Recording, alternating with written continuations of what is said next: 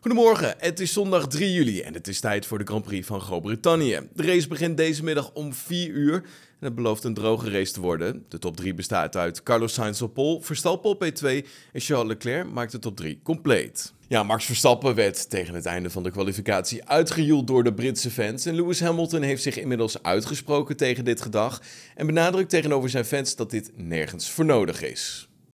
Ik ben het absoluut niet eens met de boegeroep. Dat is nergens voor nodig. We zouden iedereen juist moeten aanmoedigen. Het maakt niet uit of je iemand uitjoelt, ze hebben de fout dan al gemaakt of wat er dan ook aan de hand is. Tot slot wil Hamilton zijn fans op en om het circuit nogmaals bedanken voor hun steun.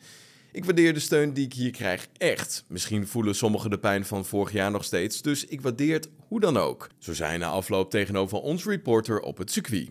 Ja, Helmut Marko balt natuurlijk van de tweede plaats van Verstappen op de zaterdag. Volgens de Oostenrijker was Red Bull veel dominanter op de tweede dag van het raceweekend, maar voorkwam Charles Leclerc dat Verstappen P1 wist te veroveren.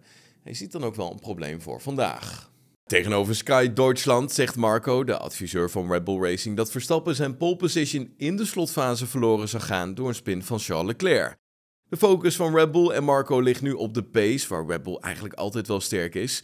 Toch ziet Marco ook een valkuil voor Verstappen die Sainz moet gaan inhalen en dat kan op Silverstone wel eens lastig gaan worden. Het probleem hier is inhalen. We staan op de tweede en vierde plek, dus vanuit strategisch en tactisch oogpunt kan er wel veel gedaan worden.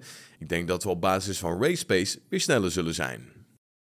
George Russell vindt dat Mercedes ondermaats presteerde in de kwalificatie en verklapte dat hij een fout in zijn laatste ronde maakte die hem een top 5 kostte. Hij zegt dat Mercedes beschikt over een betere raceauto dan een kwalificatieauto. Hij hoopt dan ook dat hij snel Alonso en Norris kan passeren en dat ze op die manier dat ze nog een soort van halve kans, zoals hij dat mooi zegt, heeft om mee te kunnen doen met de top.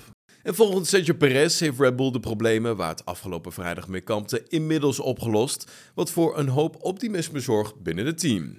Tijdens de race zullen we een stuk competitiever zijn. We hebben een goede vooruitgang geboekt en ik heb er alle vertrouwen in dat we, hopelijk, in staat zullen zijn om de Ferraris moeilijk te maken. Het wordt moeilijk, maar we zullen hard vechten. Zo hij weten in een persbericht van Red Bull.